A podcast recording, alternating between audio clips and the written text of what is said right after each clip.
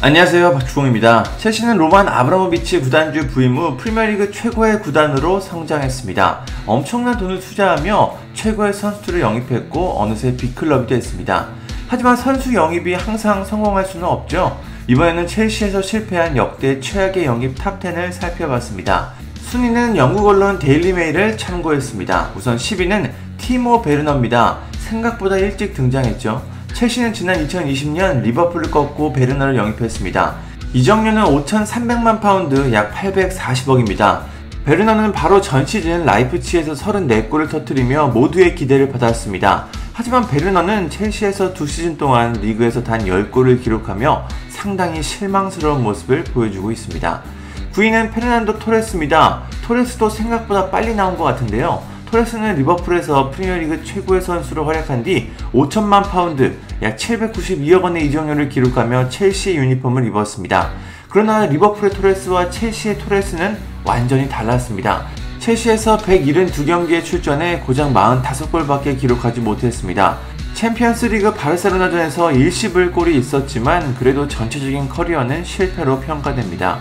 8위는 미키 바추아이입니다. 바추아이는 마르세유에서 환상적인 시즌을 보냈고 첼시의 선택을 받아 3,300만 파운드, 약 522억 원의 이적료로 푸른색 유니폼을 입었습니다.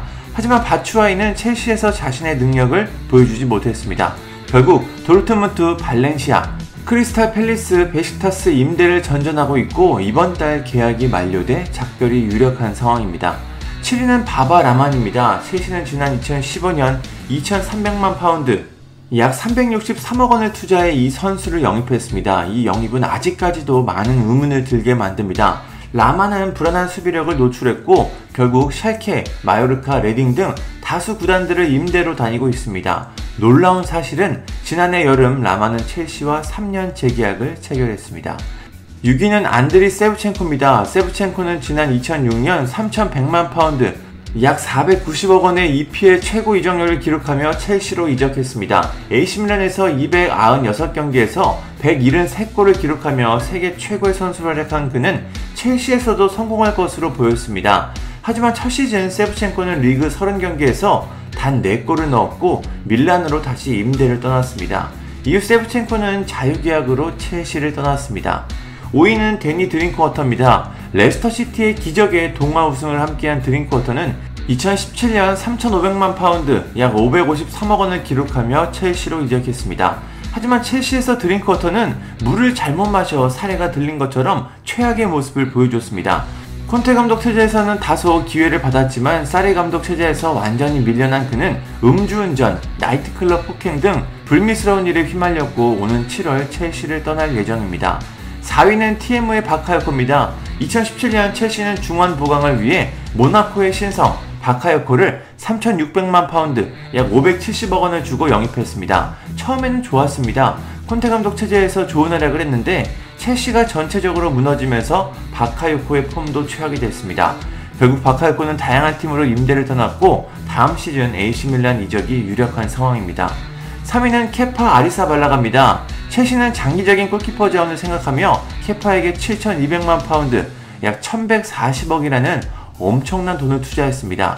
때때로 좋은 활약을 했지만 그는 사리 감독의 교체를 거부하는 항명 사태를 일으키기도 했고 결정적인 실수를 자주 범하며 신뢰를 잃었습니다.